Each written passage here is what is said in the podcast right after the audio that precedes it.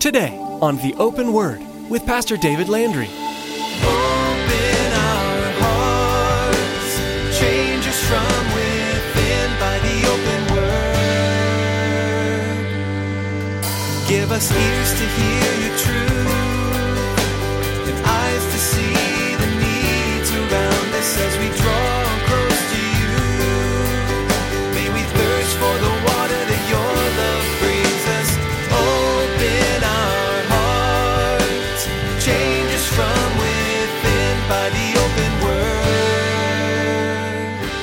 That's what John is writing. Listen, you have an anointing from the Holy One, and you know these things. So he's he wants to assure them, but he's also putting these checks in there. He says, I haven't written you because you don't know the truth, but because you do know it.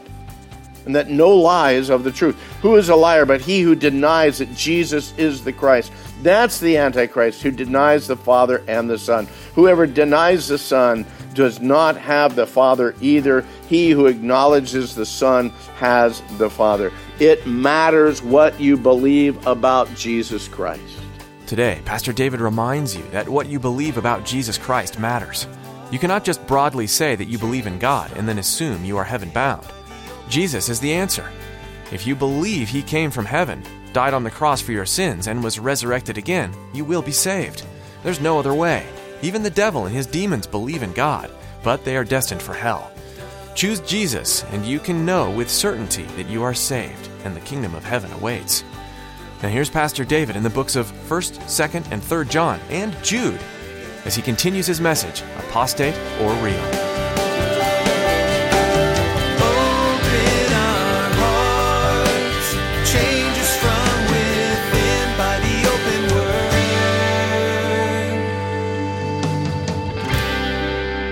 But you see, I believe it's wide open. His sin, not just for our sins, but for the whole world. Now, here we come again. Here's one of these tests. It's by this that we know that we know him if we keep his commandments. He who says, I know him, and yet does not keep his commandments, John says, you're a liar, and the truth is not in him. Whoever keeps his word, truly the love of God is perfected in him. And by this, that's how we know that we are in him because we're obedient. So, what happens when we're unobedient? We have an advocate with the Father, Jesus Christ. That's when we sin. But, beloved, we cannot just completely say, well, yeah, but I just don't keep any of the commandments and I'm going to live any way that I want. That's not what he's writing here. Don't even go that direction. He says there is a test that you and I ought to see in our life. Are we striving, are we desiring to keep that moral test, to pass that moral test, to pass that social test, to pass that doctrinal test? Every once in a while we struggle, every once in a while we stumble. We've got an advocate with the Father. It's not that we lose our salvation, it's that uh, once again we've got to go back, again, confessing our sins, restoring that fellowship with Him. He who abides in him ought himself also to walk just as he walked. He says, I'm not writing to you a new commandment, but it's an old commandment. You've had it since the beginning. The old commandment is the word which you heard from the beginning. And again, a new commandment I will write to you, which thing is true in him and in you, because the darkness is passing and the true light is already shining. We're not in ignorance anymore. If you are a believer, you're no longer in darkness. You ought to be in the light because the Holy Spirit is abiding in you. The Holy Spirit revealing His word to you. No longer in the darkness, the darkness passing away. But you know what? Verse 9. If you say that you're in the light and yet you hate your brother, guess what? You're still in the darkness. But he that loves his brother actually abides in the light, and there's no cause for stumbling in him. But he who hates his brother is in darkness and walks in darkness and does not know where he's going. Why? Because the darkness has blinded his eyes. Sin has blinded his eyes. That's why the word says, man, examine yourself to see if you're in the faith. Do you pass these tests? Oh, man, I, I, I failed that one today. Have you confessed it? Have you gone back to the Father? Have you made it right? Have you made reconciliation if necessary? Have you repented of it? If you can continue to walk in failure of the moral and the social and the doctrinal tests that John has here, I, I say, in, in, in accordance with God's word, I don't care what you prayed 10 years ago or 20 years ago, you're not in the light. And that's according to his word. Yeah, this is heavy stuff. Here in verse 12 through 14, some say, well, this is almost like a um, hymn or a writing, you know, that was common among the believers. He puts the believers in, in three different categories as children, as fathers, as young men.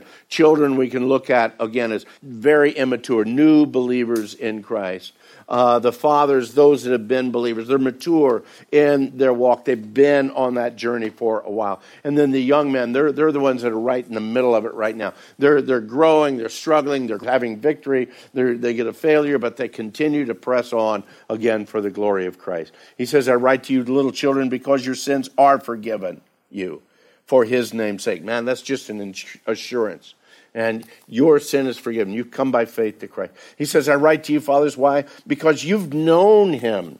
You've had a relationship with him, and you're growing in that, and your maturity shows that. I write to you, young men, because you've overcome the wicked one. You've got this daily battle. You're, you're, you're not quite all mature yet. You're still struggling in your walk, but you're seeing, again, you're able to overcome the wicked one. I write to you, little children, because you've known the Father, just the sweetness of that. I write to you, fathers, because you've known him, once again, who is from the beginning. I have written to you, young men, because you are strong. The word of God abides in you, and you have overcome the wicked one. Again, it, it just seems like it's a, a song or a hymn or just a, a word of encouragement there. But look at verse 15. Do not love the world or the things of the world. If anyone loves the world, you failed the moral test. And the love of the Father is not in you. Because all that's in the world, the lust of the eyes, the lust of the or the lust of the flesh, the lust of the eyes, the pride of life, that's not of the Father, but it is of the world. And many have taken this and said, man, that's just like the, again, the, the temptations of Christ uh, there in the, the wilderness, is just after his baptism. Uh, that, that, that lust of the flesh, the lust of the eyes, the pride of life. It's the same tricks that the enemy's been throwing at us for, since, since the beginning, guys. Since the very beginning. The lust of our flesh the desires of our eyes, the greed, all that's there, the pride of our life getting in the way. He says the world's passing away and the lust of it, but he who does the will of God abides forever. Little children, this is the last hour. And you've heard that the Antichrist is coming. Well, even now there's a lot of Antichrists here. Not with a capital I, but there's a lot that are just against Christ. That's how you know that it's the last time. Well, if John is writing at around uh, uh, 70 or even after the fall of the temple, 80 AD, and he's saying the last hour is in, guess what, guys? We still in the last hour. We just in the last of the last hour.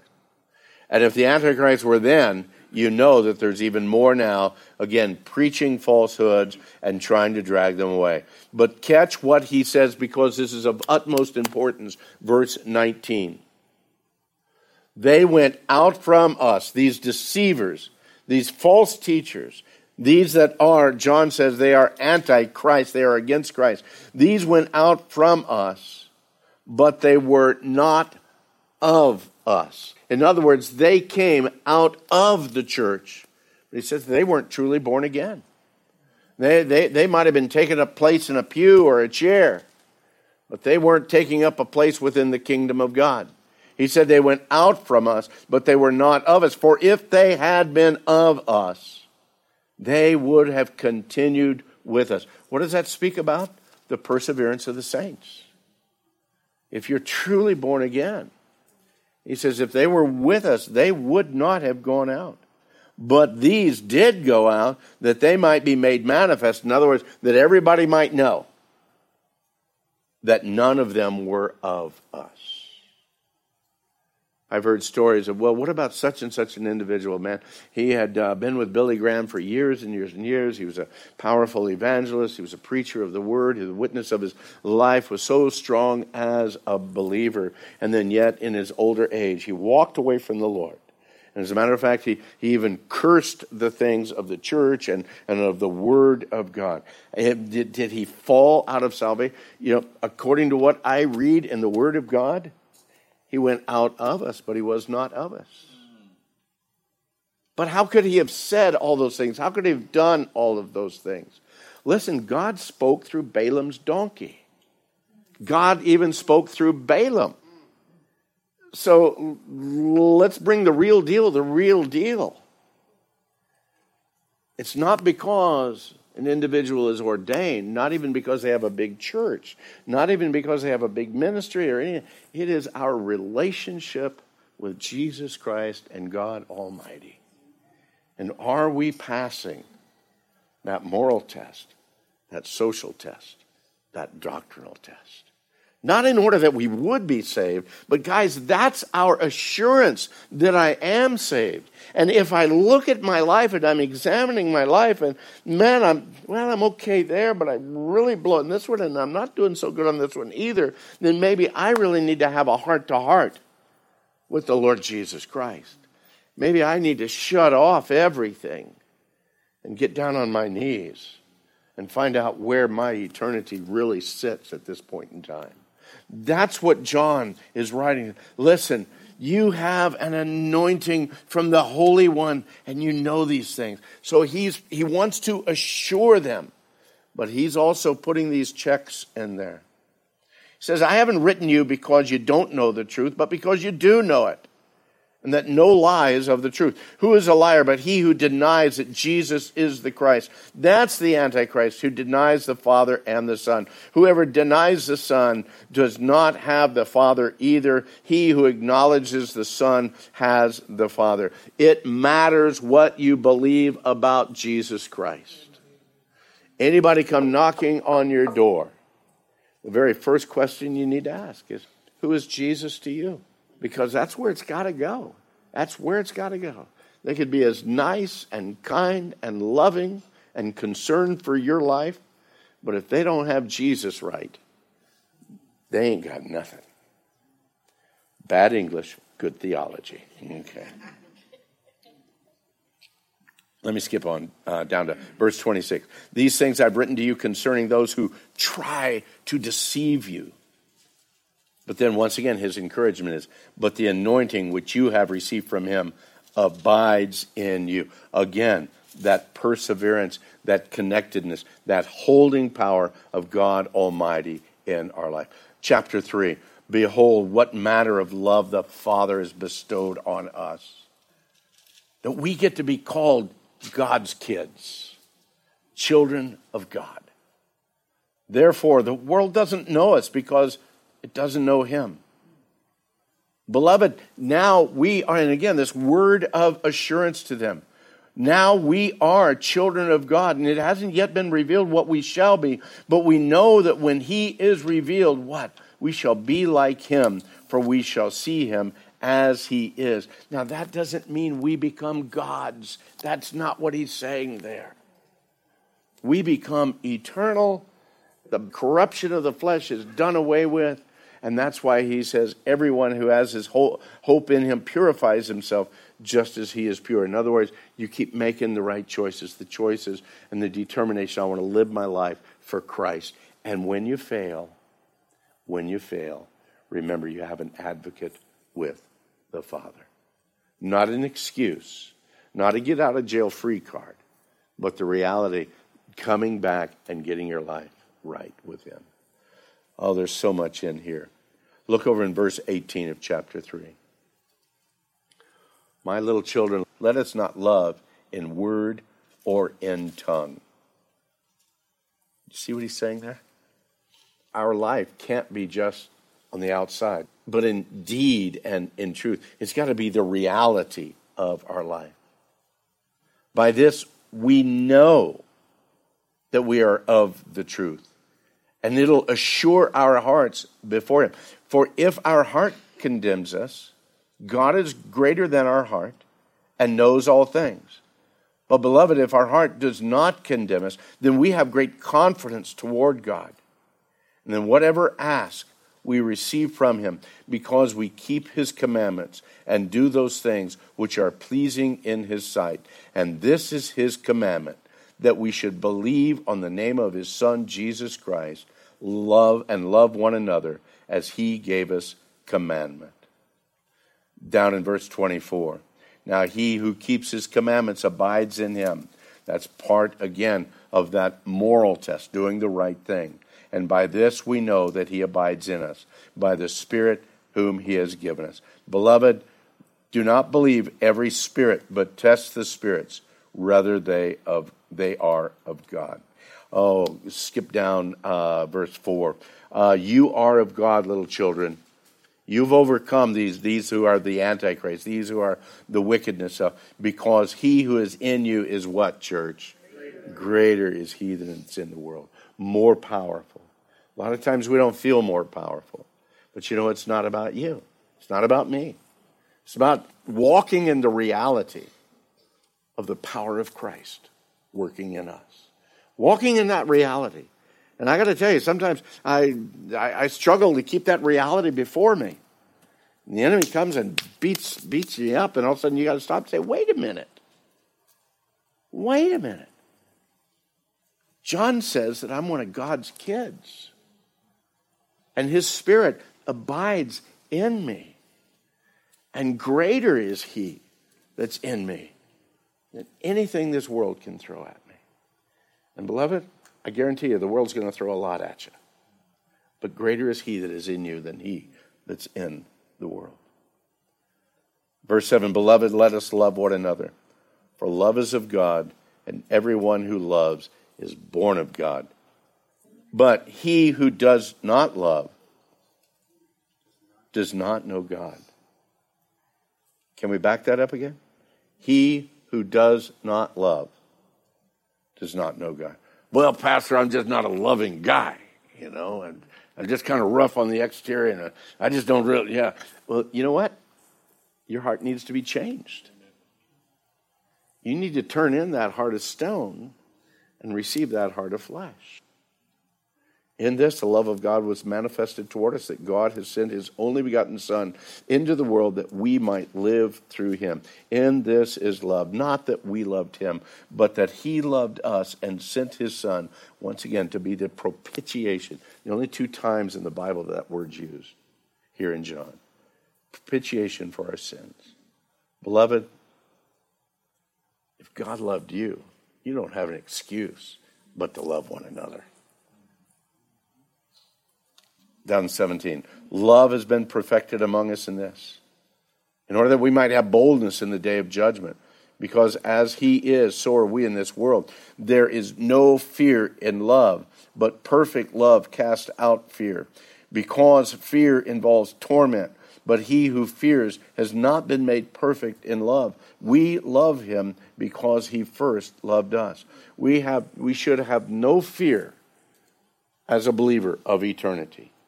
And if you have a fear of eternity, then maybe what you need to do is, again, examine yourself. Do that check. Say, why, why would I fear coming into the presence of my Father? Well, what he said in verse 20 if someone says, I love God and hates his brother, oh, yeah, he's a liar. And he who does not love his brother whom he has seen, how can he really love God whom he has not seen? That's part of the social test verse 5 verse or chapter 5 verse 1 whoever believes that jesus is the christ is born of god and everyone who loves him who begot also who begot also loves him who is begotten of him. That's part of the doctrinal test.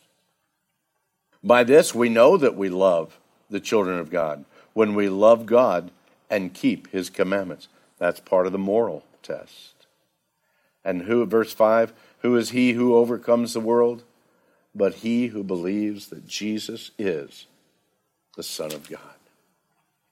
Verse 13 of chapter 5. That's why I've written these things to you that believe in the name of the Son of God, that you might know that you have eternal life. that you may continue to believe in the name of the Son of God, in order that you might have that confidence, that assurance. Second John is a letter, once again, an encouragement to the church to continue to walk in truth, as he says in verse 4. I plead with you, lady, I believe he's speaking to the church, not as though I write a new commandment to you, but that which we had from the beginning, that we what? Love one another. And again, he speaks of that love. Look at verse 7.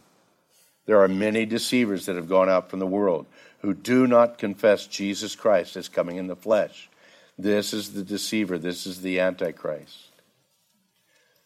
Verse 9 Whoever transgresses and does not abide in the doctrine of Christ does not have God. He who abides in the doctrine of Christ has both the Father and the Son. If anyone comes to you and does not bring this doctrine, do not receive him into your house, nor greet him, for he who greets him shares in his evil deeds. I need to stop right there and say, if someone of a false doctrine comes and you are strong enough in your faith to be able to share your faith truly with them, to be able to sit with them and speak the truth with them, that's not what John is saying.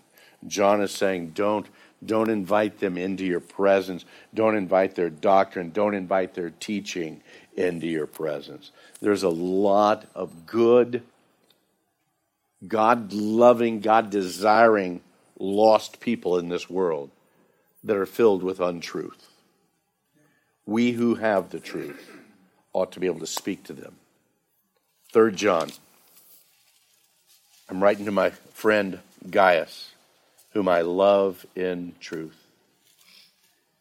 very personal letter. He says, Beloved, I pray that you may prosper in all things and be in health, just as your soul prospers. So he sees Gaius and he knows here's a guy strong in the Lord.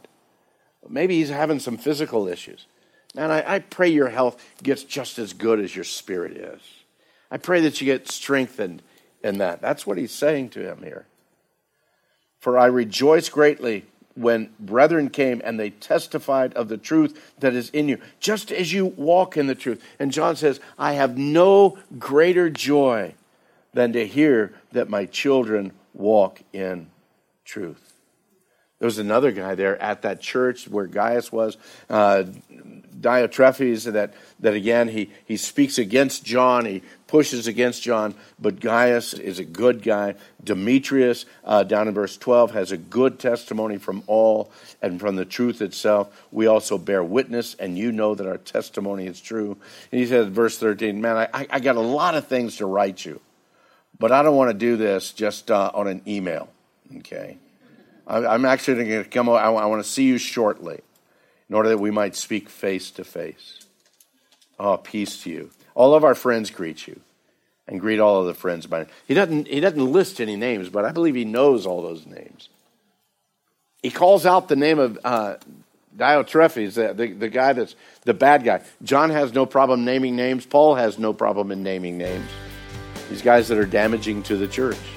I don't think we ought to be afraid of naming names when, again, false teachers began to impact the body of Christ.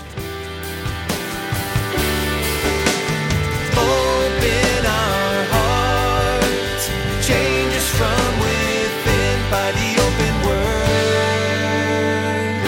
word. As our time with you today winds down, we'd like to share where you can listen to today's message again. You'll find this and other teachings from Pastor David and the Open Word at theopenword.com. Be sure to subscribe to the podcast to ensure you never miss an edition of the program. Right now, let's turn it back over to Pastor David for a quick message from the heart. Hello, friend. I'm so glad you joined in today to the Open Word. As you know, this broadcast is meant to share with you the hope, grace, and love that can only be found through Jesus Christ. He's the reason I teach every week at Calvary Chapel of Casa Grande. I want as many people as possible to know and believe the message of the gospel. If you'd like to know more about what Jesus' life and death means to you, I'd encourage you to call us. We have some great people here who would love to pray with you and answer your questions. Our number is 520 836 9676. Again, that's 520 836 9676. Know that I'm praying for you too. and I value you greatly as a listener and brother or sister in Christ. Thanks, Pastor David. We'd like to invite you to come see us in person as well at Calvary Chapel, Casa Grande. We have services every Saturday, Sunday, and Wednesday, and you'll be able to find more information at theopenword.com. Just click the church link at the bottom of the page. With that, our time with you has come to an end. Join us next time to continue our journey through the Bible, right here on the Open Word. Make us more